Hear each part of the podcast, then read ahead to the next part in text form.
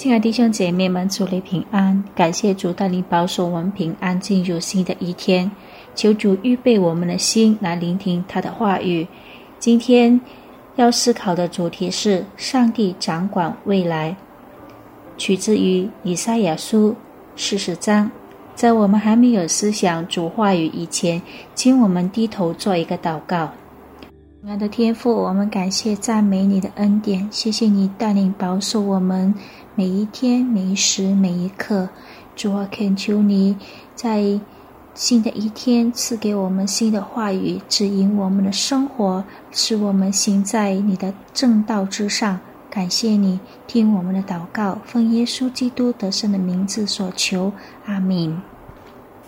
当我们阅读众先知书时，让我内心感到莫大欣慰的，就是我们可以很清楚的看到上帝有掌控未来的权柄。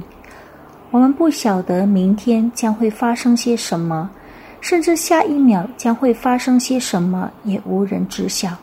然而，上帝却知道未来会发生些什么事情。他甚至透彻一切当下知道永恒所将会发生的事情。上帝知道我们生命的终点，上帝也知道当前我们所面对的事情。对于即将要被流放到巴比伦的犹太民来说，以赛亚先知所必须宣告的四十章一节，正是一种安慰。请注意，在执行惩罚之前，上帝已经为他们准备好了安慰之篇章。我们所敬拜的上帝不仅掌管未来，并且同时筹划未来。历代众人在圣诞节期间庆祝的，就是基督的降临。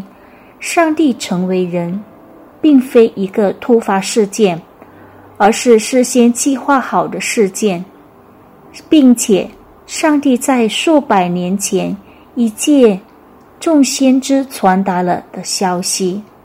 这章三到四节中的在旷野中有人声喊着说的那位，是指后来执行该任务的施洗约翰。他既作为耶稣基督旧约中上帝所应许的弥赛亚，出来侍奉前的先驱，或叫做开路先锋。我们可以参考马太福音三章三到四节，马可福音一章三到四节。路加福音三章三到六节，约翰福音一章二十三节。我们必须相信上帝有能力、权柄成就他所计划的任何事。我们还必须相信上帝爱他的子民。上帝就像牧羊人，我们就像他所牧养的绵羊。我们可以看以赛亚书四十章十到十四节。二十五到二十六节。目前，二零一九新冠状病毒疫情正使所有人陷入困境。该瘟疫会临到任何人，包括您我，谁也无法避免。一方面，我们必须自律，避免人群拥挤，做好隔离措施，注意健康，勤洗手和吃营养食品。并佩戴口罩，设法最大程度的减少病毒传播机会。另一方面，我们必须始终相信，若非上帝允许，该病将不会临到我们身上的。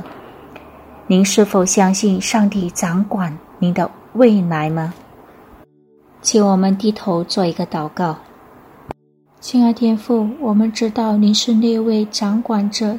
过去、现在以及未来的上帝，因此我们愿意将我们这一生都摆在你的面前。